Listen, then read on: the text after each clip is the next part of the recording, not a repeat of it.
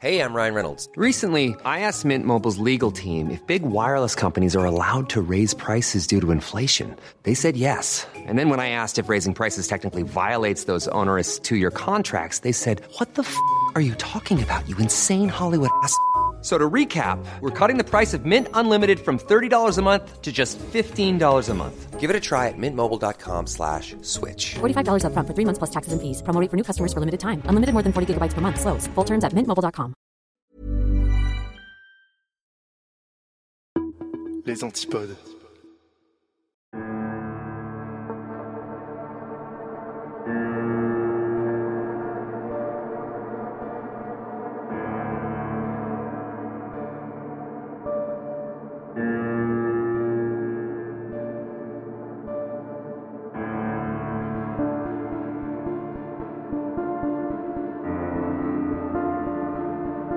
Et bonsoir Twitch, bonsoir le podcast. Je suis Yop et vous écoutez le rendez-vous de l'étrange épisode 14. Et ce soir je suis en compagnie de Xara, Xara Molly. Salut Tu vas bien? Super bien, toi? Bon ouais, nickel. Ça fait plaisir de reprendre un petit peu, euh, un petit peu les, les épisodes, un petit peu le podcast. Oui. Et ça fait surtout super plaisir que tu as accepté l'invite. hein. Ah ben, ça fait extrêmement plaisir. Ça faisait euh, plusieurs semaines que j'avais un sujet euh, à discuter avec vous. J'avais très, très hâte d'être de retour. Puis, je suis dans le meilleur lieu du monde, le chalet, la cabane au Canada. Mais oui, t'es en direct live de, de ta cabane dans les bois, euh, donc euh, Oui. c'est parfait pour raconter euh, des, des histoires un peu bizarres quoi. Des histoires qui font peur. Ouais, parfait. Avant de commencer cet épisode, je voudrais quand même remercier euh, les super personnes qui ont rejoint mon petit Patreon qui s'agrandit de, de jour en jour. Euh, donc euh, merci à Lucie, Constance, Damien, Lipton94, Grégory, Aloïs, Sonia, Clara, Valentin, Marc, Flyspeaks et Ibdi. Et euh, je remercie aussi Rémi et Rildo, que je remercie à chaque épisode parce qu'ils ont choisi le palier ultra, rendez-vous ultra, et donc ce qui les propulse en tant que producteur euh, de cet épisode. Donc un grand merci. Donc voilà, pour ceux qui souhaitent soutenir mon travail, ça se passe sur patreon.com je suis hop. Et on a déjà fait des épisodes ensemble euh, privés. Donc ça donne accès à ces épisodes-là. On en avait fait des super cool, on parlait de films et tout. euh, Oui. C'était pas trop mal. On a deux épisodes privés vraiment géniaux pour vous. Euh, on testait la méthode euh, des épisodes pour euh, les patrons seulement. Donc, euh, ceux qui apprécient euh, notre duo, vous serez Hmm. gâtés sur le Patreon. Donc voilà, ça c'était pour la partie soutien. Euh, je pense qu'on va pouvoir attaquer. De quoi tu vas nous parler ce soir, Xara? Je vais vous parler d'une disparition. C'est ça, une disparition d'une jeune femme, une jeune fille de 16 ans qui est allée travailler un matin qui n'a jamais été revue. Euh, c'est, s'en est en suivi la plus grande euh, chasse, euh, pas chasse à l'homme, là, mais bon, recherche dans l'histoire du Massachusetts. C'est ça ma prémisse. Ok, alors là, comme ça, ça me rappelle un petit peu la disparition de Léa Petitga euh, qui, euh, que j'avais traité dans la saison 1, qui elle aussi avait disparu en allant au travail. Mais bon, on en parlera plus longuement. Oui. Euh, moi, je vais parler d'une disparition qui a eu lieu en Bulgarie en 2014. Donc à l'époque, cette affaire, elle avait fait le buzz euh, sur Internet parce qu'il y avait des caméras de sécurité qui avaient filmé sa disparition. La vidéo avait été postée sur YouTube et elle laisse vraiment perplexe. On la regardera ensemble et on va prendre le temps d'en parler ce soir. Donc voilà. Qui commence? On fait comment euh, ce soir On pour euh, se fait décider pile ou face. Ah, attends, attends, j'ai peut-être mieux. On peut faire voter les, euh, les gens? Ah oui, c'est bon, on fait Allez, ça. je vais faire un petit, un petit sondage dans le chat. Qui commence? Yop, C'est souvent moi qui commence. Je veux juste dire. C'est vrai, c'est vrai. Allez, ça part sur un vote. C'est dur en même temps, les deux ont l'air folles. Ah ah Ah bon? Euh, tu veux dire les histoires ou nous? Oui, les, histoires, je pense. Ok. Je pense pas qu'on ait si l'air folles que ça, toutes les deux. J'espère que non. Yup a gagné! Oh, 19 Eh ben, c'est euh, moi qui vais commencer. Oui. Très bien. Ça veut dire qu'il y a genre 10 personnes qui n'ont pas voté. Ouais, c'est vrai. C'est vrai, il y, a- il y a des personnes qui n'ont pas voté. C'est un, peu triste, mais bon, c'est comme ça. Oui. 19. Voilà, un petit combien. J'adore ce son. Combien? bah, c'est parti. hein. Alors, Comme je vous le disais en intro, je vais vous parler d'une disparition qui a fait le buzz sur YouTube à cause d'une vidéo qui a fait des millions de vues. Cette vidéo, prise par des caméras de surveillance, montre la dernière fois où on a vu un homme vivant. Cet homme s'appelle Lars Mittank, et près de dix ans après les faits, les circonstances entourant sa disparition demeurent encore un mystère. On le surnomme d'ailleurs le touriste disparu le plus célèbre du monde. Mais d'abord, un peu de contexte. Nous sommes en 2014, le 30 juin plus précisément. Lars Mittank, un jeune Allemand de 28 ans, et ses quatre amis s'envolent pour l'aéroport de Varna en Bulgarie pour ensuite aller dans une station balnéaire appelée Golden Sands, ou les Sables d'Or en français. Cette station est une destination européenne assez prisée des touristes étrangers. Il y a 70 hôtels, il y a 30 000 lits, c'est situé au bord de la mer Noire. Je me suis un petit peu renseigné sur cette euh, station balnéaire et effectivement ça donne pas mal euh, envie d'y passer quelques semaines à boire des cocktails sur la plage, ça a l'air plutôt stylé. C'est d'ailleurs ce que le groupe d'amis a prévu pendant une semaine en réservant au Viva Club Hotel en all inclusive, c'est-à-dire euh, repas, boissons à volonté. Et eux, leur programme c'était plage, soirée, filles, piscine, voilà quoi, ils se mettaient bien. Et au départ, le séjour se passe d'ailleurs plutôt bien et le groupe vit sa meilleure vie jusqu'au 6 juillet où un premier incident intervient. On est donc le 6 juillet 2014, la veille de leur retour en Allemagne. Lars et ses amis sont dans un bar en ville, et Lars commence à s'échauffer avec d'autres touristes allemands à propos de leur équipe de foot préférée. Lars, c'est un fan de l'équipe euh, de Werder Bremen, et il se prend la tête avec des supporters du Bayern Munich. La situation s'envenime et ils en viennent aux mains. Lars prend un coup sur la tête, ce qui sonne pas mal et ça met fin à l'altercation. Lui et ses amis sortent ensuite du bar et décident d'aller se faire un McDo. À ce moment-là, Lars est assez secoué par les événements et il n'a pas très faim. Alors il décide de rester à l'extérieur du restaurant pendant que ses amis prennent à emporter. Quelques dizaines de minutes plus tard, ses amis euh, du coup ressortent du McDo, mais Lars n'est plus là. Bon, à cet instant, il s'inquiète pas trop, parce que Lars il n'était pas vraiment de bonne humeur, alors ils se disent qu'il bah, avait dû repartir euh, à l'hôtel. L'hôtel, faut savoir qu'il était à 20 minutes à pied euh, du McDo. Donc ils décident donc de prendre bah, eux aussi la route vers l'hôtel. Mais à leur arrivée, pas de trace de Lars non plus dans sa chambre. Lars avait bel et bien disparu. À ce moment-là, dans mes recherches, j'ai pas trouvé euh, vraiment comment ont réagi ses amis. Alors est-ce qu'ils ont appelé la police ou pas? Toujours est-il que le lendemain, donc le jour, où, euh, bah, le jour du retour en Allemagne, Lars est revenu. Ah. Donc là, on peut se dire, euh, bon, bah, tout est bien qui finit bien, bon, bah, on passe à l'histoire suivante. Euh, mais pas tout à fait. Il est rentré roué de coups et raconte à ses amis que quatre hommes russes et ou bulgares auraient été embauchés par les supporters du Bayern pour le tabasser pendant la nuit. Et malgré le fait qu'il n'y avait pas de témoins pour corroborer ses dires, bah, il est de toute façon mal en point et comme il a mal à l'oreille et à la mâchoire, il décide d'aller voir un médecin. Et effectivement, on lui diagnostique un tympan perforé et on le redirige vers un spécialiste en ORL dans un hôpital. Et ce spécialiste lui dit qu'il doit se faire opérer. Sauf que euh, Lars refuse. Euh, pour lui, bah, s'il doit se faire opérer, il veut pas que ce soit en Bulgarie, il veut, que ce soit chez lui. Alors le spécialiste lui prescrit euh, un antibiotique pour éviter que son oreille ne s'infecte. Le céphuroxime. Donc je reviendrai un peu sur ce médicament plus tard, parce qu'il est important dans l'histoire. Autre chose importante, le médecin lui déconseille aussi de prendre l'avion bah, à cause des changements de pression qui pourraient lui abîmer les oreilles. Il décide de suivre donc ce conseil et de décaler son vol. Ses amis insistent euh, pour faire de même et rester avec lui, mais lui refuse catégoriquement et leur dit qu'ils peuvent partir, que tout ira bien, et euh, ses amis confirment d'ailleurs que euh, Lars était détendu et, euh, plutôt de bonne humeur à ce moment-là lorsqu'ils l'ont quitté. Les médicaments font l'effet. Hein. Peut-être. Bah, c'était plus des médicaments pour soigner les oreilles que normalement être euphorisant ou quoi que ce soit. Ou... Mais a priori, selon ses amis, ils n'avaient aucune raison de s'inquiéter à ce moment-là. Ça allait quoi. Donc, Lars se retrouve seul en Bulgarie. Et la dernière fois qu'il se retrouvait seul c'était en Bulgarie, bah, ça avait mal tourné. Moi je dis ça, je dis rien. Hein. Bref, juste après le départ de ses amis, il décide de réserver une nuit au Color. C'est un hôtel bon marché près de l'aéroport.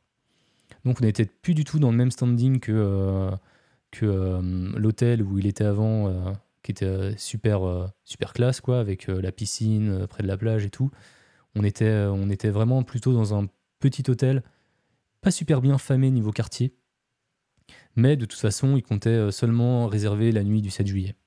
Le problème, c'est que lors de cette nuit à l'hôtel, il a euh, commencé à délirer et à agir bizarrement.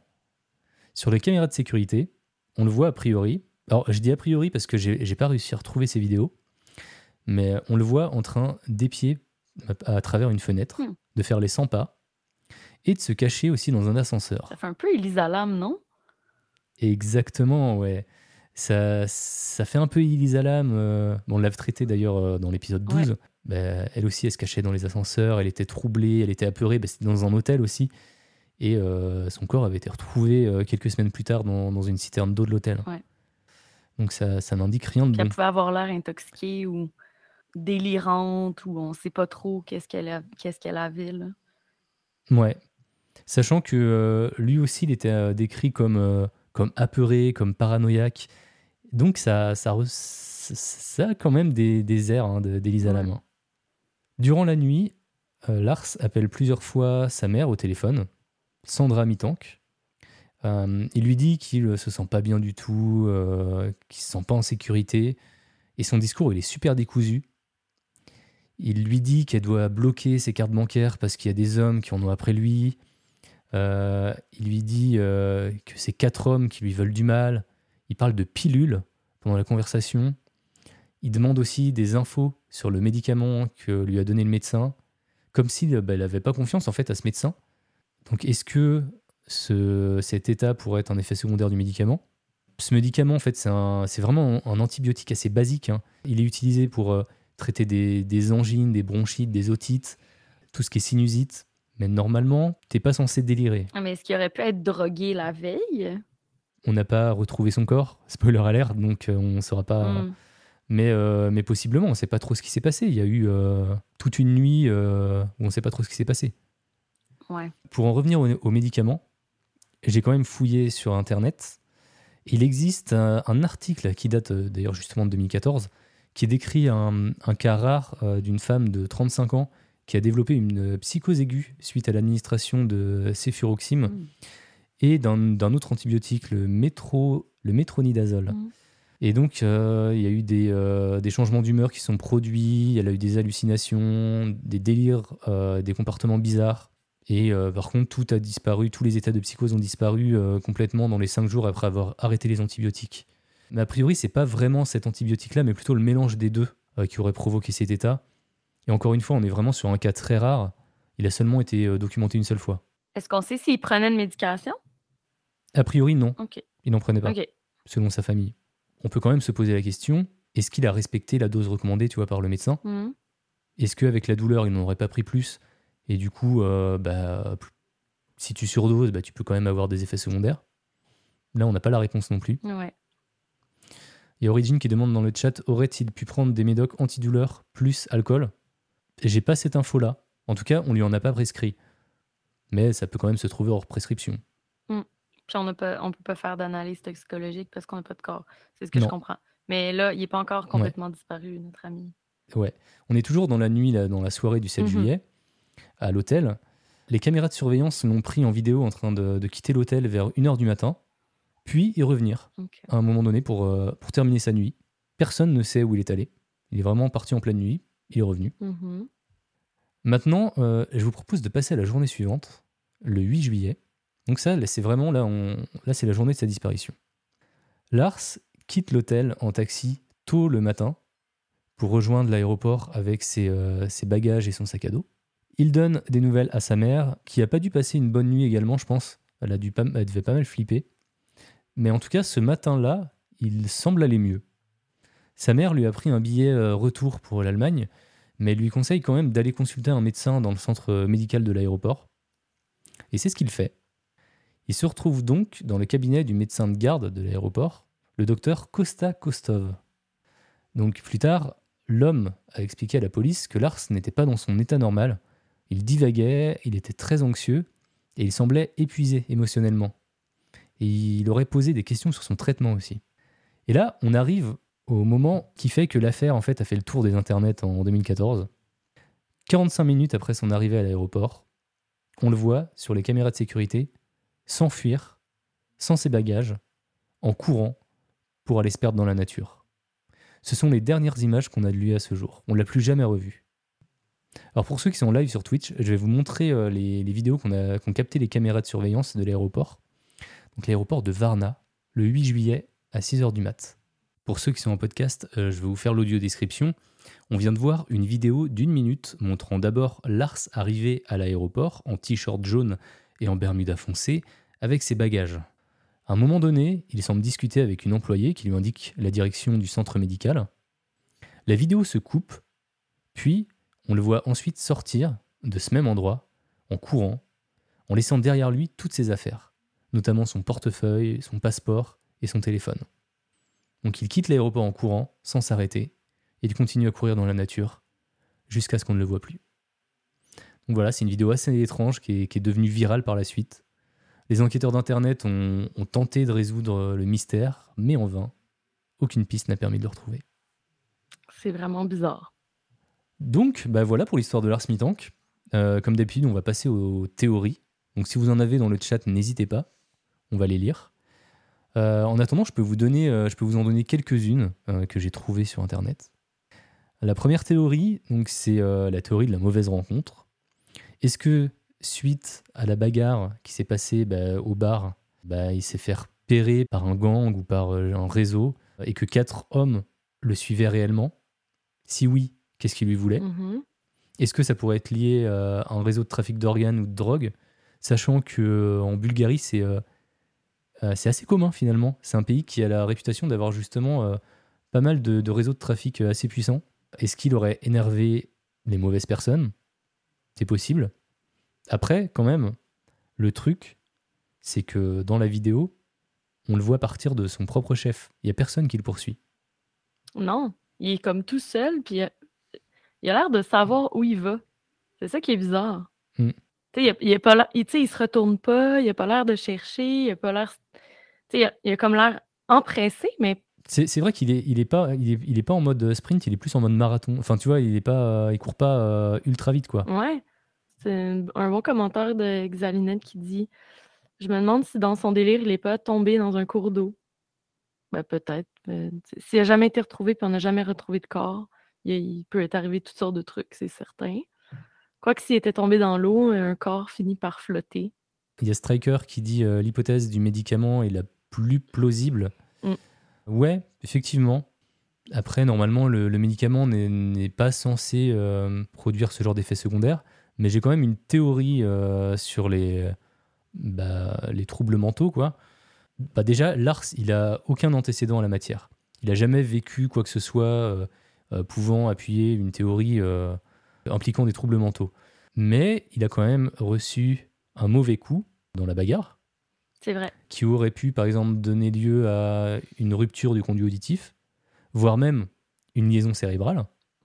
En gros, il aurait pu avoir des hallucinations ou des troubles paranoïaques parce que son cerveau a été touché. À ce sujet, les passagers avec qui il partageait son taxi ont indiqué qu'il avait les pupilles dilatées. Alors, on sait que c'est souvent provoqué par la drogue, mais ça peut aussi l'être quand on a une commotion cérébrale. Mais ouais, on va quand même parler de drogue, parce qu'il a quand même euh, ingéré un médicament. Alors, est-ce que ce serait un effet secondaire euh, ou alors une autre drogue qu'il aurait pu prendre, qu'on aurait pu lui administrer sans qu'il le sache? Ben oui, c'était Life of the Party. Ouais. Là. Il était dans son resort en Bulgarie euh, Ouais, toute la semaine avant. Il y avait des filles, il y avait des gens. On sait pas. ouais. Il peut avoir pris de façon volontaire ou involontaire des substances involontaire, qui affectent. C'est Mm. ça. Je pense que ça vient du bar. Soit la bagarre en elle-même, soit un truc qu'il a pris dans le bar, parce que c'est à son arrivée au McDo qu'il a commencé à agir bizarrement. À ce moment-là, il n'avait pas encore pris le médicament que- qu'on lui avait administré. Par contre, il avait reçu un sérieux coup au tympan, quoi. Ça se peut très bien parce que euh, j'imagine, bon, ils sortent au bar, ils dansent, ils boivent. Ça se peut qu'ils aient consommé soit trop d'alcool, soit de l'alcool mixé avec une drogue, peu importe quelle drogue. Disons, ils sortent du bar, ils s'en vont au McDo. Lui attend dehors parce qu'il se met à, se sentir mal un peu. Euh, puis il décide de, marcher pour prendre l'air. Dans le fond, il euh, peut-être que c'est pas lié la drogue avec la- l'attaque, qu'on sait pas après, tu sais. Peut-être juste qu'il était dans une Oui. position vulnérable qui fait que, bon, euh, on, on a- ça peut être les, les- les hommes de, du foot, mais ça peut être autre, ça peut être autre chose aussi complètement. Si, Mm. par exemple, euh, il se sentait pas bien, il est allé vomir dans la ruelle, là, ça se peut qu'il y ait des, des- des gens en fin de soirée qui cherchaient à se battre. Là. Ouais. Je sais pas. Il y a Crapulette qui dit dans le chat est-ce que quand il a disparu la nuit, de son gré ou pas, à ce moment-là, est-ce que ça peut être du GHB qui aurait pas été compatible avec son médoc pour son oreille? C'est vrai qu'il y a quand même euh, ce flou. Bon, on ne sait pas ce qu'il a fait à ce moment-là. Mm. Déjà, pourquoi il est sorti de son hôtel? Parce qu'a priori, il connaissait, euh, il connaissait personne en Bulgarie. Il est venu avec des potes. Ouais. Puis ils sont repartis. Il y a une théorie comme quoi d'ailleurs, euh, alors j'en ai pas trop, trop parlé, en fait il y, a- il y a pas mal de théories qui sont un peu plus farfelues, comme quoi euh, bah, il était possédé ou des choses Ah. comme ça, ou euh, qu'il aurait rencontré une fille, qu'il aurait vou- voulu euh, rester avec elle. Il y en a une comme quoi il aurait pu être, il aurait pu passer de la drogue, mais ça me semblait un petit peu, un petit peu too much quoi. Je pense qu'on va chercher trop loin. C'est pour ça qu'il aurait été bizarre. Bah parce que quand tu passes de la drogue, tu, on- tu as des sachets en toi, Oui, oui. et aurait pu, ça- tu vois il y aurait une rupture du sachet. Ouais. Ouais.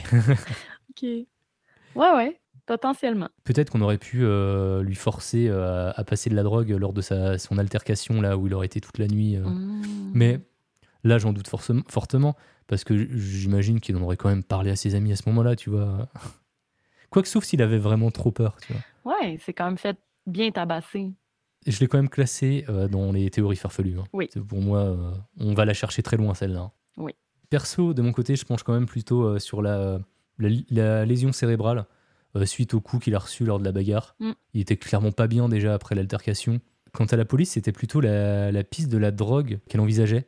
Alors pas le fait que ce soit une mule, hein, mais comme quoi il serait devenu un drogué et qu'il aurait perdu euh, ses esprits. Il serait devenu un drogué du jour au lendemain. C'est la théorie de la police, euh, comme quoi il pensait genre à, à trouver de la drogue le plus vite possible et c'est pour ça qu'il se serait mis à courir.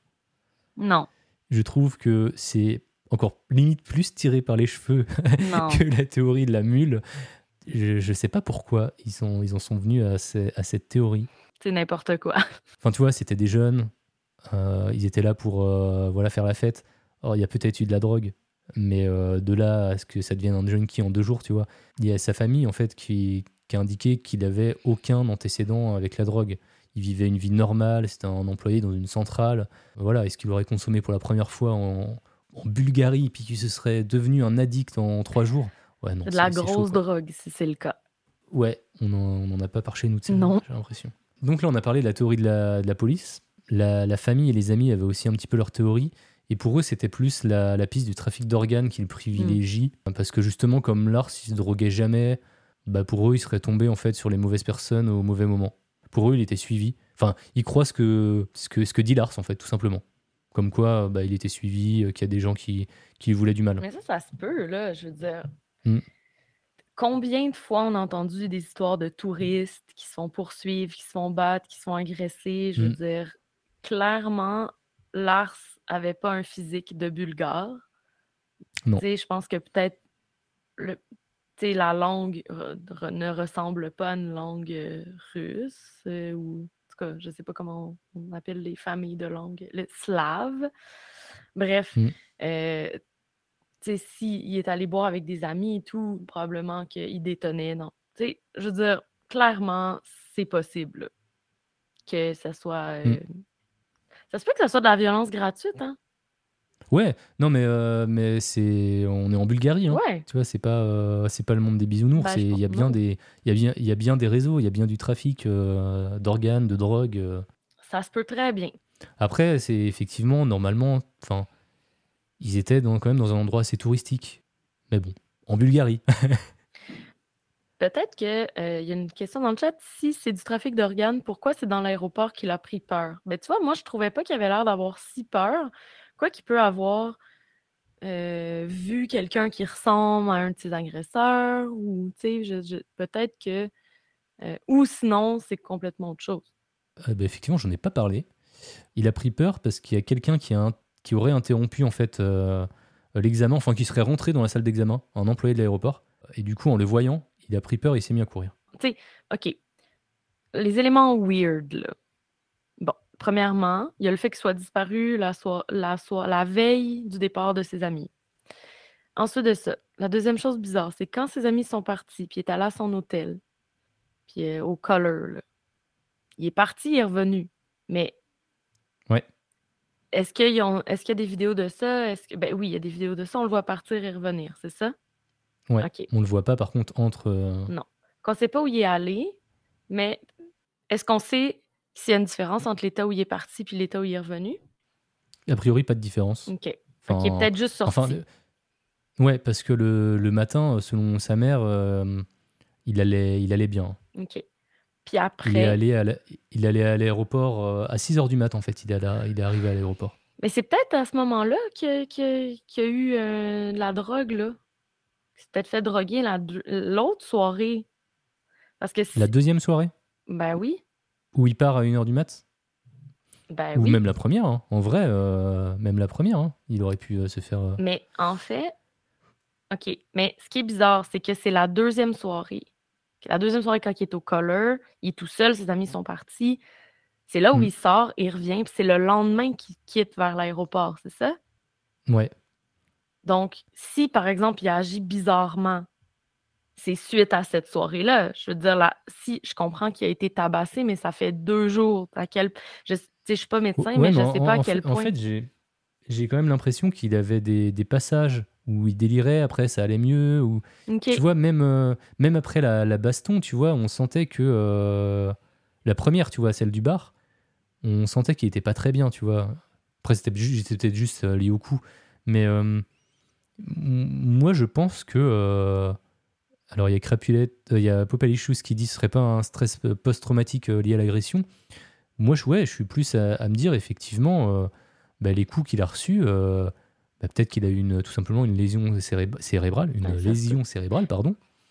Et euh, bah, hallucination, troubles paranoïaques, euh, voilà quoi. Puis le médecin, le médecin aurait pas vu? Le, le médecin, c'était un spécialiste des oreilles. Ah oui. Après, le deuxième, le, le deuxième médecin, enfin le dernier plutôt, celui qu'il a vu à l'aéroport, c'était un médecin généraliste. Et euh, lui, euh, il a bien vu que euh, il était, en- il était pas bien quoi. Enfin, il divaguait quoi. Il n'était pas dans son état normal. Puis il s'en allait prendre l'avion même s'il y avait une lésion dans l'oreille. Bah en fait, il voulait justement aller voir euh, le médecin pour euh, avoir un avis médical avant de prendre l'avion. C'est bizarre tout ça. Et ça peut être tellement de choses. Tu sais, il y a- y, a de la peur là-dedans, il y a peut-être de l'intoxication, il y a peut-être des lésions cérébrales, il y a peut-être. Puis quand tu mélanges tout ça, ça fait des comportements bizarres. C'est peut-être un mix hein, Mm. finalement de tout. Ouais, pour moi, il y a peut-être il y a une liaison cérébrale. euh, peut-être que euh, ça s'est mixé avec, euh, en plus qu'il était paranoïaque, il y a peut-être vraiment des personnes qui lui voulaient du mal parce qu'il a quand même été tabassé pendant une nuit. hein. Ouais. Donc, tu m'étonnes que tu sois un peu paranoïaque après, quoi. Hmm. C'est bizarre. Quoi qu'il en soit, il y a quand même un avis de recherche euh, qui est toujours diffusé. On a une récompense de 40 000 euros qui est offerte. Il aurait été vu au Brésil en décembre 2016, mais finalement, c'était pas lui. Euh, c'était un randonneur qui s'était pas rasé et qui ressemblait un petit peu à la photo euh, de droite de Lars en version barbu. Pareil en 2018 en Italie, mais c'était pas lui. En juillet 2019, à la suite d'une émission télé sur le sujet, un chauffeur de camion a indiqué avoir pris un SDF en stop qui ressemblait beaucoup à Lars. La personne était très mince et parlait que quand c'était nécessaire parce qu'il était trop fatigué. Mais euh, il s'est avéré que c'était pas non plus euh, Lars. Donc sa, sa mère, elle est aussi apparue dans beaucoup d'émissions à la télé, à la radio au fil des années. Elle essaye toujours désespérément de résoudre le mystère de la disparition de son fils. Mais malheureusement, malgré la couverture médiatique, ça n'a jamais donné aucun résultat. Voilà où on en est en 2023, près de 10 ans après sa disparition. Ce qu'on peut dire sans trop se mouiller, c'est que Lars est certainement mort à l'heure actuelle. hein. Mm. Et euh, que malheureusement, les circonstances autour de sa disparition ont de bonnes chances de, de rester un mystère. En 2014, tu peux pas juste disparaître de la surface de la Terre. Il y en a qui, il y en a qui le font, hein, il y en a qui y arrivent. Ouais. Mais c'est chaud. Est-ce qu'il aurait voulu disparaître? On n'en a pas parlé. Bah, il n'avait pas spécialement de raison. Il y avait aussi une théorie comme quoi, bah, là, on, on le voyait partir dans la pampa, là, et il se serait, bouffé, il se serait fait bouffer par un animal, euh, je ne sais pas, il, il serait tombé, aurait fait une mauvaise chute. Comme tu disais, peut-être, euh, c'était toi qui, qui disais il est tombé dans l'eau, ou euh, il était dans un pays inconnu, il avait laissé tous ses papiers, Ouais, c'est vrai. il divaguait. Finalement, il avait, euh, il avait de bonnes chances qu'il lui arrive pas mal de problèmes, quoi. Ouais. Mais c'est vrai que c'est pas le seul touriste à disparaître dans un pays étranger. Euh, c'est c'est pas la première fois qu'on entend une histoire comme ça.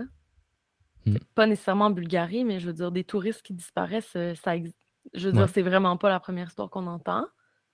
Je me pose quand même des questions sur ses amis qui l'ont laissé là. Il y a personne de ses amis qui a décidé de rester avec lui, même s'il était vraiment mal en point. Ouais, c'est vrai que euh, qu'en tant qu'ami, tu vois, t'as quelqu'un qui vient de se, se prendre, euh, enfin, une, prendre une raclée, tu vois, la veille, euh, tu te dis, bah, je vais peut-être pas le laisser tout seul dans, dans un pays inconnu, sachant que la dernière fois qu'il a été tout seul, bah, ça s'est mal passé. Ouais, Il avait quatre amis avec lui. Bah, il y en a au moins un qui reste. c'est moyen, là. Mm. Puis les amis, j'imagine, qui ont été interrogés, qui qui a mené l'enquête là-dedans? Alors, euh, il y a eu la police euh, allemande et police bulgare. Euh, mais en fait, le problème, c'est que la police bulgare n'est pas vraiment coopérative. Ouais, quoi. je m'en doute. Donc, au, au final, la police allemande, elle pouvait pas faire grand-chose. Mis à part euh, diffuser un avis de recherche euh, Ouais, compliqué. Parce qu'il n'y a pas de corps, donc théoriquement, c'est pas un meurtre, c'est juste une disparition. Bref, euh, Lars, euh, il est mal tombé. Il est vraiment mal tombé. Quelle fin de voyage euh, malheureuse. Et c'est dommage parce que bah, voilà, il était parti pour prendre une semaine de chill, de bon temps, de, de plage. Mm. Et, et voilà. Est-ce qu'il aurait rencontré peut-être une femme, une femme qui l'attire? Ça, ça fait partie euh, des théories sur lesquelles je suis tombé, comme quoi bah, il, bah, il aurait pu rencontrer une femme, euh, genre qu'il aurait, euh, il serait genre instant tombé amoureux, tu Mm. vois, et genre euh, il veut lâcher toute sa vie pour vivre avec elle. Mais non, tu fais en sorte quand même de faire les choses bien. Enfin, je sais pas. même, en- même dans un scénario de film, tu fais pas ça. Je sais pas. Non, mais si elle, c'est un appât pour des... le trafic d'organes, j'y reviens, mais Mm. c'est ça. Je sais pas. C'est dur à dire. Et ben, je pense qu'on a fini avec euh, notre euh, premier sujet. euh, Yeah. Qu'est-ce que t'en penses? On va, on va pouvoir passer à ta disparition parce que c'est tu, tra- tu traites également une disparition. Aujourd'hui, je vous parle de la disparition, la triste histoire de la disparition de Molly Bish. Est-ce que ça dit quelque chose à quelqu'un? Alors moi, pas du tout. OK. Donc euh, aujourd'hui, je vous raconte l'histoire de la plus grande recherche de personnes disparues au Massachusetts à ce jour. Molly Bish, 16 ans, était à son travail. Elle n'a jamais été revue vivante et à ce jour, aucun suspect n'a formellement été accusé. Je fais un petit historique. Molly Ann Bish est née le 2 août 1983 à Warren, au Massachusetts. Pour ceux qui ne sont pas familiers, c'est un État de la côte est américaine aux États-Unis. Elle est la plus jeune de trois enfants. Sa mère, Maggie, est enseignante et elle euh, est mariée avec son père John depuis des années. Ils sont également originaires du même coin de pays. Molly est une enfant enjouée et aimée de tous. Elle devient une adolescente qui aime le sport et l'activité physique. Elle pratique notamment plusieurs sports d'équipe comme le basketball et le soccer. Étudiante modèle, elle avait de très bons résultats scolaires et aurait même eu des mentions d'honneur. On peut en déduire que c'était une jeune fille sérieuse, engagée et organisée. À l'aube de l'été 2000, elle a 16 ans et il lui reste un an d'études avant de graduer de l'école secondaire. À ce jour, elle aimerait devenir enseignante comme sa mère et elle a un petit copain. En remplacement de son grand frère John, elle décroche enfin son premier emploi comme maître nageuse, lifeguard, près de chez elle, au Cummins Pond. C'est un lac artificiel qui est entouré de boisés, un peu isolé du reste de la ville. C'est une excellente nageuse et elle peut enfin commencer à acquérir de l'expérience de travail auprès d'enfants. Notamment, elle, elle supervisera les cours de natation et sera entourée de familles et d'enfants durant tout l'été. Elle a très hâte de débuter son emploi. Le matin du 26 juillet 2000, c'est sa septième journée de travail euh, et euh, c'est la, veille de sa disparition. Une de ses bonnes amies se fait frapper alors qu'elle revient chez elle à vélo. Cela euh, ébranle passablement Molly, qui est décrite comme une personne très proche de sa famille et de ses amis. Elle va quand même travailler ce matin-là. D'ailleurs, sa mère Maggie va la reconduire en voiture. quelque chose d'étrange se produit pourtant. Alors que l'air euh, de baignade est fermé, il y a un homme qui est assis dans une voiture euh, d'un plutôt vieux modèle de voiture de couleur blanche dans le stationnement. Et euh, la mère Maggie n'aime pas vraiment cette présence. L'homme semble les fixer. Il fume sa cigarette. Donc, comme la mère Maggie ne veut pas alarmer sa fille, mais ressent quand même un sentiment d'urgence, elle décide d'aller conduire sa fille près du bord de l'eau à pied et prend son temps pour discuter avec elle, un peu étirer le temps, voir si l'homme va quitter. Euh, parce qu'en fait, là, euh, les premiers jours de travail de, de Molly, l'aire de baignade est ouverte, mais il n'y a pas encore de cours de natation. C'est comme si l'année scolaire n'était pas terminée. Donc, il y a très peu de gens, mais au moment où ça ouvre, il n'y a pas euh, des lignes de gens qui attendent là. Donc, euh, c'est pas vraiment normal qu'un homme seul fume dans sa voiture. C'est pas, pas chose commune. Donc, la mère retourne à sa voiture, puis elle peut pas, elle peut pas vraiment chasser ce sentiment de malaise qu'elle ressent. Donc, elle observe l'homme dans sa voiture, fait semblant de chercher des trucs. Euh, elle, elle, se sent vraiment pas bien. Et elle, va l'observer durant un long moment. Donc elle, arrive vraiment à retenir le visage de l'homme parce qu'elle l'a observé. Puis lui, il se met aussi à la fixer. Puis il, ferme ses yeux comme ça pour la regarder. C'est comme s'il la dévisageait. Puis il finit par repartir. Bon, donc euh, au retour euh, de sa journée de travail, Molly ne relate aucun incident étrange à sa mère, donc euh, elle n'en fait pas plus de cas. Elle n'en a pas parlé à sa fille non plus, parce qu'elle ne voulait pas l'inquiéter. Donc le lendemain, le 27 juin, c'est drôle parce que ton histoire s'est passée le 30 juin. Donc, le lendemain, le 27 juin, Maggie retourne reconduire Molly à son lieu de travail. Donc, ce qu'il faut savoir, c'est que la famille euh, était très impliquée. Disons, tu sais, c'est une petite communauté. Le frère a travaillé là. La mère dit Bon, je vais aller te reconduire. Son ami euh, s'était fait frapper à vélo. Donc, euh, je pense que Molly est un peu ébranlée. C'est pour ça que sa mère allait la reconduire. Puis, de toute façon, de ce, qu'on, de ce que j'ai compris dans, ma recherche, c'est que c'était son premier emploi, puis elle voulait être sérieuse, elle voulait être là à l'heure et tout ça. Le lieu de travail n'était pas très loin de, sa maison. C'est vraiment pas pour ça. C'est plus être à l'heure. Puis je pense que ses parents voulaient aussi qu'elle soit en sécurité pour se rendre au travail. Donc, le 27 euh, juin 2000, euh, Molly arrive. Euh, Molly se rend au travail avec sa mère. Elle était vêtue de son maillot, une pièce bleue et d'un short kaki. Les deux femmes s'arrêtent à une station-service pour chercher des bouteilles d'eau et un talkie-walkie. donc, en 2000, il n'y a pas vraiment de cellulaire comme il y avait de, téléphone portable comme maintenant. donc, c'était plutôt avec des talkie-walkie qu'on qu'on pouvait échanger ou qu'on pouvait entendre les canaux de la police ou rejoindre quelqu'un en cas d'urgence. C'est ce matin-là que les cours de natation devaient débuter, donc que le lac artificiel ouvrait officiellement sa saison. Euh, Molly est très énervée de tout ça. elle arrive au lac artificiel entre 9h50 et 10h, très fébrile euh, de son nouveau défi professionnel. À leur arrivée, euh, Maggie est quand même disons, elle observe les environs à la recherche de la voiture blanche de l'homme euh, qu'elle avait vu la veille, mais elle ne le voit pas. Il y a plutôt euh, un, camion Ben d'une compagnie locale qui est en train de verser du sable sur la plage. Donc, rassurée par la présence de, des travailleurs, Maggie laisse sa fille euh, à son lieu de travail et repart aussitôt. C'est malheureusement la dernière fois qu'elle reverra sa fille Molly qui est mystérieusement disparu entre son arrivée et le début des cours de natation qui devaient débuter entre 10h30 et 11h. Hmm, donc ça s'est fait très rapidement en fait. Hmm. Euh, donc ce qui est arrivé, c'est que les familles se sont mis à arriver avec les enfants et ont réalisé qu'il n'y avait pas de maître nageur sur place. C'est comme si Molly ne s'était jamais présentée. Euh, sauf ce qui est bizarre, c'est que tous ses effets personnels étaient là, sur le bord du lac. Euh, donc, comme elle ne s'est jamais présentée, ben, il y a un parent qui a pris la relève. Donc, sa, chaise euh, de, maître nageur était installée là où elle devait. Il y avait une serviette pendue sur le dossier.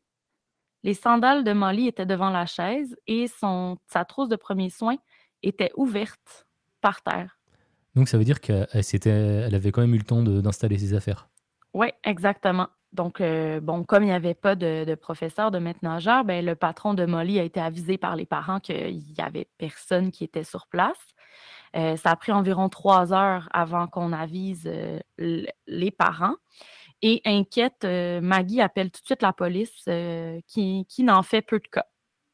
Donc, comme dans plusieurs autres cas de disparition, on va dire, bon, peut-être qu'elle a juste quitté, euh, qu'elle était inquiète parce que son ami avait été blessé, euh, peut-être que son copain est venu la rejoindre puis ils se sont sauvés euh, pour la journée, peut-être qu'elle est juste, elle était énervée, est allée marcher pour prendre l'air, mais tout ça, c'est vraiment pas cohérent avec qui Molly était.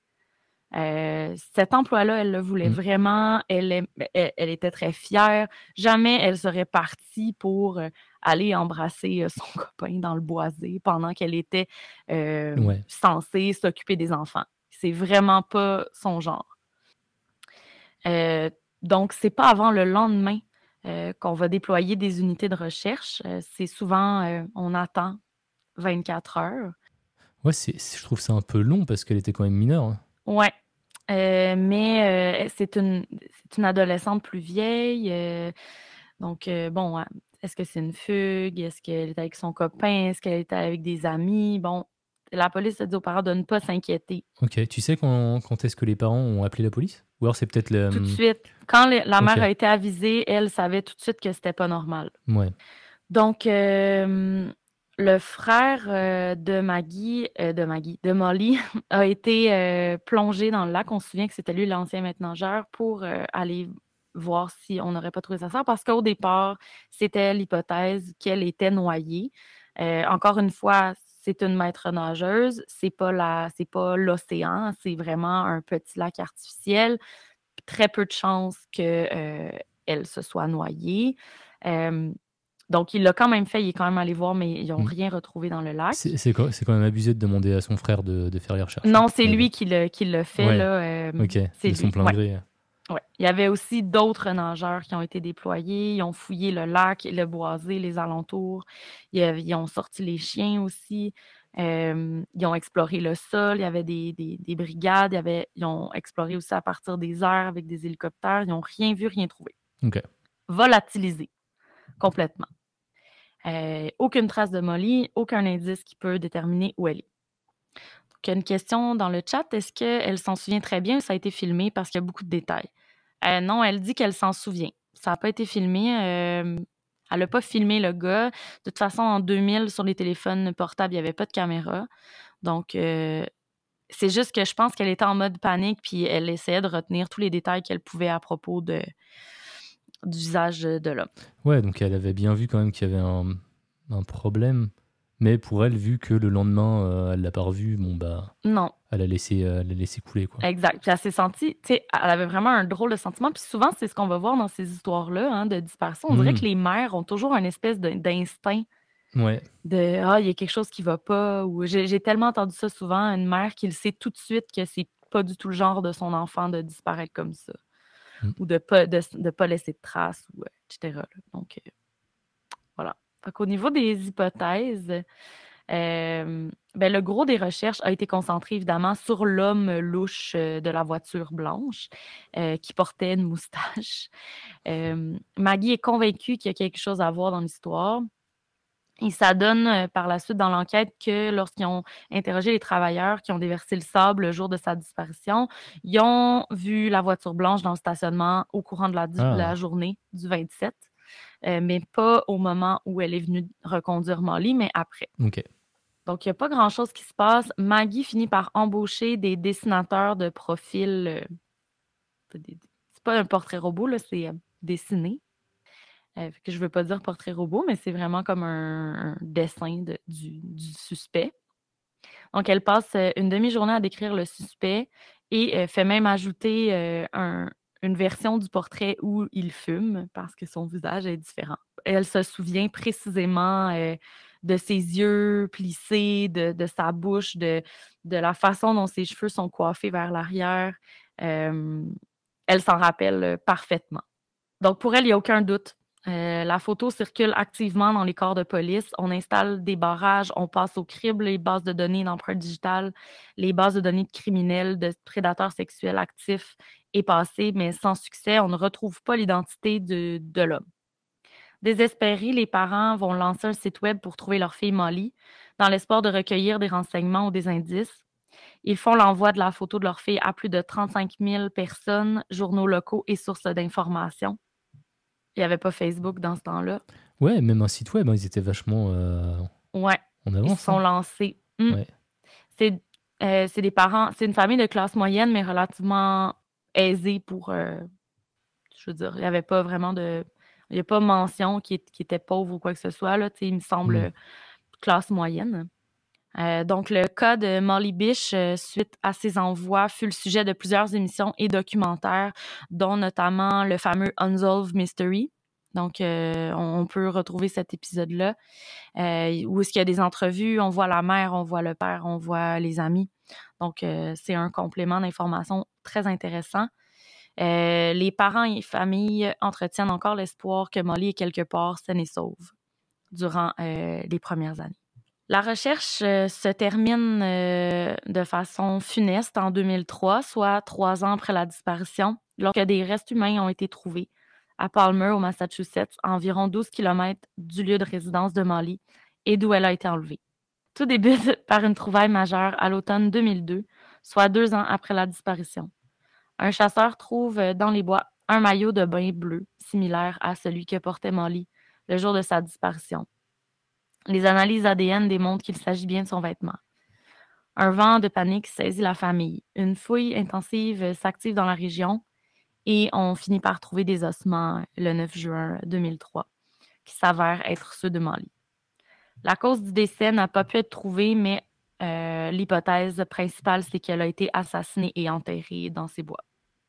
Donc, pour la suite de l'enquête, euh, on a ciblé euh, trois personnes, mais personne ne fut accusé officiellement. Donc, le premier suspect, je ne sais pas si tu veux montrer les photos, Yop. Donc, le premier suspect, c'est celui avec la moustache brune et les cheveux blancs. Cet homme s'appelle Rodney Stanger, je ne sais pas. Euh, donc, euh, Rodney S. C'est un résident de la Floride il est arrêté pour le meurtre de sa conjointe. Il s'avère euh, qu'il a demeuré au Massachusetts près du lieu de meurtre de Molly durant plus d'une vingtaine d'années. Il aurait déménagé en Floride environ un an après la disparition de la jeune femme. Donc, suite au meurtre de sa conjointe, la sœur de Stanger alerte la police du Massachusetts que son frère aurait pu avoir accès à un véhicule de type. euh, c'est vraiment une voiture américaine des années 90. Il aurait pu avoir accès à une voiture blanche, comme décrit dans, euh, les euh, indices des suspects. Et c'était aussi un fervent pêcheur. Il allait souvent au Cummins Pond, là où elle a disparu, et il allait aussi chasser dans les boisés avoisinants fréquemment. Qui plus est, euh, son apparence physique euh, se rapproche énormément là, du dessin composite recréé par, euh, par la dessinatrice et raconté par Maggie. En 2011, il y a un informateur du nom de Gerald Battistoni. Ça, c'est l'homme avec le polo bleu.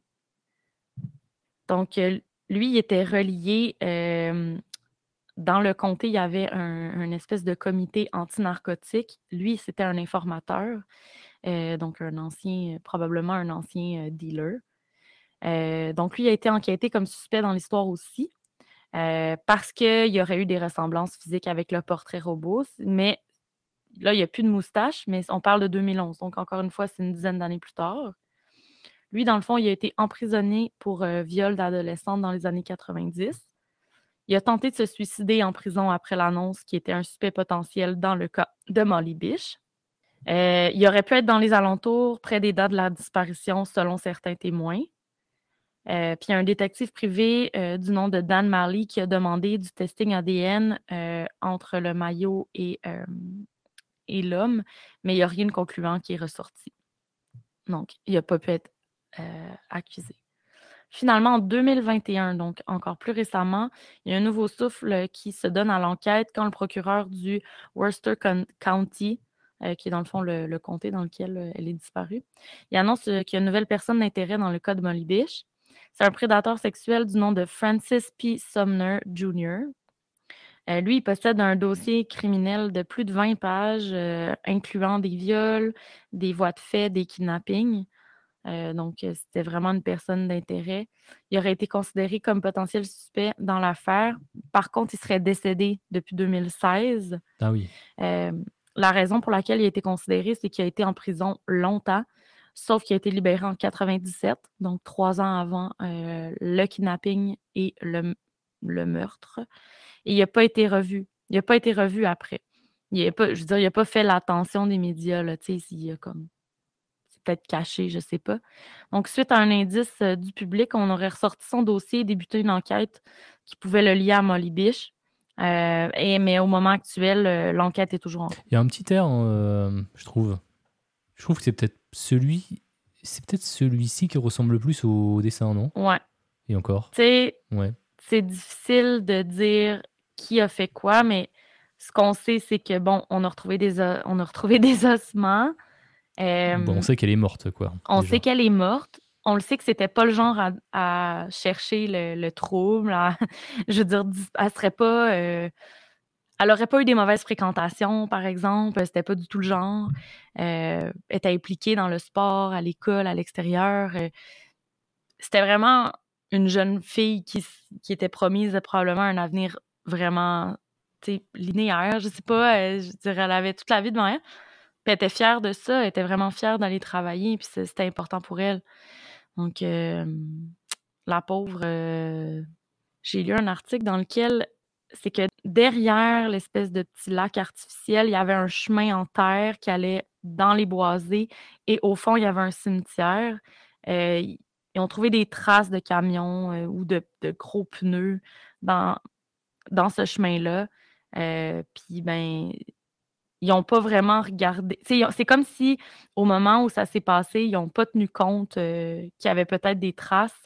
Euh, puis, bon, les voitures de police sont passées là. Puis, euh, finalement, les voitures de police américaines, ça peut ressembler au même modèle ou un modèle, similaire de, de pneus que la voiture blanche. Donc, malheureusement, c'est une trace qui aurait pu être envisagée, mais que malheureusement, ils n'ont pas eu les techniques policières adéquates. Donc euh, voilà, c'est l'histoire de Molly Bish. Euh, J'espère que ça vous a intrigué autant que moi. Et euh, c'est toujours bien triste de parler de- d'une jeune personne disparue et morte, puis tu sais, peut-être pire. Donc voilà. Surtout que c'est une personne qui avait la vie devant elle. euh, Mm. 16 ans, quoi. C'est c'est, euh, c'est d'autant plus triste. Puis le corps était, après trois ans, clairement, le corps n'était pas en état de- d'être euh, analysé Mhm. comme il faut. Fait qu'ils n'ont même pas pu savoir si elle avait été violée ou autre. Là. euh. C'était vraiment des, juste les ossements qui ont été retrouvés, quoi. Ouais, exact. C'est fou d'ailleurs que, euh, que le maillot euh, de bain, lui, euh, il a été euh, récupéré assez presque intact en fait. Mais il que n'était pas avec les que- ossements. Ouais, mais je pensais qu'il se serait quand même un peu désagrégé en, en deux ans, mais euh, a priori non. Écoute, c'est du plastique, hein? C'est du, Ouais. du lycra. C'est vrai. c'est- ça se décompose pas vraiment. Tu sais, il était peut-être abîmé, là, mais je pense que je pense qu'ils ont pu faire le, le lien assez vite. Puis, tu sais, moi, si je suis une mère, puis on trouve le maillot de mon enfant qui était censé l'avoir sur elle, pas avec ses os, je comprends que Il y a eu un il y a problème. eu, il y a eu autre chose qu'un meurtre, là. Ouais. C'est ce qui est super malheureux, là, bien sûr. Tout, tout ça est malheureux, mais c'est comme, on dirait que ça ajoute un... Ça ajoute un truc que t'as même pas envie de, savoir, quoi. Tu vois, c'est ta fille, euh, tu vois, tu, tu le sais, mais, euh, mais Mm. voilà, quoi. C'est bien triste, c'est tout ça. Et euh, dans le fond, que je veux, ce qui est intéressant à, à retenir, c'est que bon, le- l'enquête est toujours en cours. C'est pas un cold case. C'est déjà, c'est déjà pas mal, en fait. Ça veut dire qu'ils ont quand même Ouais. euh, des éléments euh, pour, Mm. euh, a priori, ne pas fermer, ne pas fermer l'enquête. Hum, Il y a encore des suspects potentiels, puis il y a des nouvelles mesures d'ADN maintenant. Peut-être qu'ils vont pouvoir, avec le maillot de bain, aller plus loin. Euh, les bases de données maintenant, avec euh, les, les Ancestry.com et compagnie, euh, on peut retrouver quelqu'un à partir de- d'un de, un descendant, un cousin, un frère, une mère. On ne sait jamais. Peut-être qu'on va réussir à, à, découvrir euh, qui a fait ça à Molly Biche, puis euh, j'espère qu'il est mort. En tout cas, s'il est pas mort, euh, il est assez vieux maintenant. hein. Ouais. J'espère que. Ben, tu sais, pour la famille, tu sais, le frère, euh, elle, avait une sœur aussi. euh, donc, tu sais, je pense que pour la famille, ça serait important d'avoir euh, un closure à toute cette histoire-là. J'espère qu'on aura la, la résolution de cette affaire Ouais. euh, dans, dans quelques années, avec effectivement, comme tu, dis, comme tu disais, bah, au final, les, les techniques changent, on a des nouvelles, des nouvelles solutions, tout ce qui est, j'allais dire DNA, ADN, euh, il y, a des- il y a des choses qu'on- DNA, il y a, il y a des choses qui ont qui ont- vachement évolué en, en 23 ans, 23 ans hein, Mhm. quand même. hein. Donc, euh, Ben, euh, tu sais, j'écoute quand même beaucoup de documentaires de, de true crime. Puis euh, d'ailleurs, il y a un. Je, je vais vous parler brièvement d'un autre cas. Ben, juste vite, vite pour que vous ayez voir l'émission. C'est le cas de Sharon Pryor. Euh, euh, ça s'est passé à Montréal. C'est aussi une adolescente de 16 ans qui a été euh, violée, assassinée. Elle a été retrouvée à Longueuil, sur la rive sud de Montréal. Et elle, dans le fond, l'enquête, c'est en 75, en 1975, et l'enquête a été complétée cette année. Ah ouais, Donc, c'était pas un cold case, c'était un, case, un cas ouvert. Et euh, ce qui se passe en ce moment, c'est que la, la police euh, euh, est en train de réouvrir tout plein de cold cases parce qu'ils ont une nouvelle méthode d'analyse. C'est là que j'ai appris que, c'est génial. hein. ouais, avec les kits de, d'ADN génétique, là, euh, les gens là, qui font des tests de salive à la maison pour savoir. Ouais. Ça, là, ça permet, c'est hyper précis, puis tu peux aller trouver, tu, trouves des lignées de gens. Donc, si par exemple, il y a une correspondance avec euh, une personne Un descendant d'un tueur. euh, ou d'un prédateur sexuel ou autre, ben, tout Ouais. on, on peut remonter la ligne. Fait qu'on peut trouver un frère, on peut trouver un père, on peut trouver. Puis si c'était un des suspects ou qu'on se rend compte que dans la, dans la famille génétique, on a un des, une des, on a peut-être un frère ou un cousin qui aurait fait de la prison pour X, Y, Z, ben, on peut facilement les associer. Puis en tout cas, je vous, je vous Hmm. vendrai pas la mèche, mais il faut vraiment aller voir le documentaire. Euh, je pense qu'il est sur Crave et euh, c'est, ça se dure vraiment pas longtemps, c'est 45 minutes. Euh, puis c'est vraiment la conclusion de l'histoire. Ils ont trouvé le meurtrier finalement après euh, euh, 50 ans. Puis la mère, la mère de Sharon Pryor est encore en vie aujourd'hui. Elle a plus de 90 ans. Puis elle, elle a pu faire le boucler la boucle là, de ça. C'est vraiment, c'est vraiment Ouais. hot. Puis c'est un documentaire euh, fait, euh, fait ici. Et, et, et du coup, la, la personne qui a été incriminée, elle était encore vivante? Non, mais c'est grâce à l'ADN de, de membres de sa famille qui ont pu euh, démontrer. C'est un Ouais, descendant, quoi. c'est fou. Mais effectivement, euh, au moins, bah, la famille a un dénouement, quoi. Exact. Puis, Et, La femme. et tu vois, dans le chat, ça dit, ça dit ouais, c'est mieux de savoir. je pense que l'incertitude, c'est le pire. Au moins, tu as un dénouement, quoi. Même, même si, euh, même si euh, c'est pas le dénouement que tu aurais espéré, bah, ouais, comme dit Hawk, bah, voilà, tu peux processer euh, le, le truc au mieux, exact. quoi. Puis il y a Ruby qui dit que c'est pour Ouais. ça qu'il ne faut pas faire Ancestry DNA ou 23andMe parce qu'on snitch notre famille. Mais en même temps, on contribue à l'avancement de, de cas, de peut-être de cold case. Que, euh, moi, j'ai rien à cacher, ça me dérange pas. C'est intéressant. C'est quoi le livre euh, Popalicious? Il y a qui- Popalicious qui dit Ça me fait un peu penser au bouquin de Michael Connelly où le tueur choisit ses victimes sur des sites de type Ancestry. Euh, Tu nous donneras la Parce réponse. que ces sites-là, ils sont, ils sont ouverts. Moi, je pensais que ce genre de site, c'était justement. Tu... Alors, je me trompe peut-être avec euh, d'autres sites, mais là, c'est euh, tu fournis ton, ton ADN. Et euh, en gros, il te donne, euh, il te trouve ta lignée, il te Ouais. dit t'es à 90% Mais la machin, police- 10% La police a accès. Oui, la police a accès, par contre, ouais, la police a accès à tout. Donc, c'est ce qui conclut le cas de Molly Biche et Petit Rocco en passant de Sharon Pryor et du documentaire qu'on va vous mettre dans la description de l'épisode. Yes. Eh ben, trop bien. On va pouvoir euh, conclure l'épisode. J'enregistre l'outro et puis après on discutera euh, tranquille avec le chat Yes. pour terminer.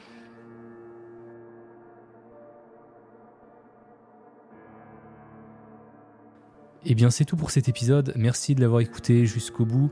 Et merci à toi, Xara, d'avoir euh, co-animé euh, cet épisode avec brio. Un plaisir d'être là cool. encore, puis euh, j'ai hâte de revenir. Bah ouais, bah plaisir partagé, Oui. tu reviens quand tu veux, comme d'hab. Hein. Faut juste que je sois un petit peu plus, comment dire, que je, je sorte de mes épisodes un petit, peu- un petit peu plus souvent, que je sois, je sois meilleur niveau récurrence. Oui. Mais ça, ça va revenir. Ça va revenir. Euh, sinon, les petites piqûres de rappel, euh, le rendez-vous de l'étrange, c'est un podcast du label Les Antipodes. Donc, si vous voulez rejoindre la super commu du label, on a un serveur Discord. Euh, vous pouvez aussi suivre le podcast sur Instagram, nous regarder en live sur Twitch, twitch.tv slash je suis hop, ou en replay sur YouTube.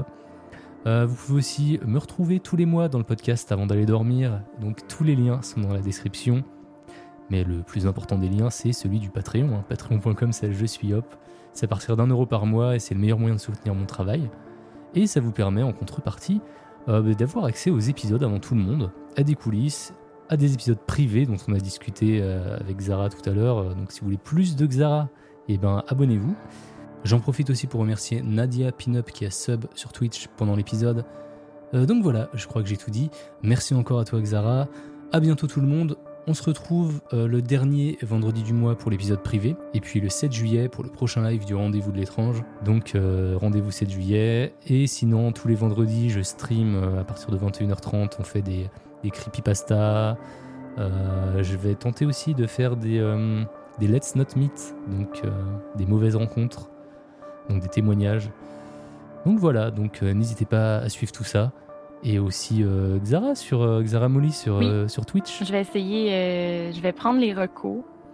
Et ben en, en attendant voilà que tu que tu te lances sur Twitch, on peut te, te contacter sur Discord donc euh, Xaramoli hein, sur le Discord des Antipodes. Donc voilà, je crois que je crois qu'on va on va on va vous laisser et puis bah, prenez soin de vous. Bisous. Bisous, bisous!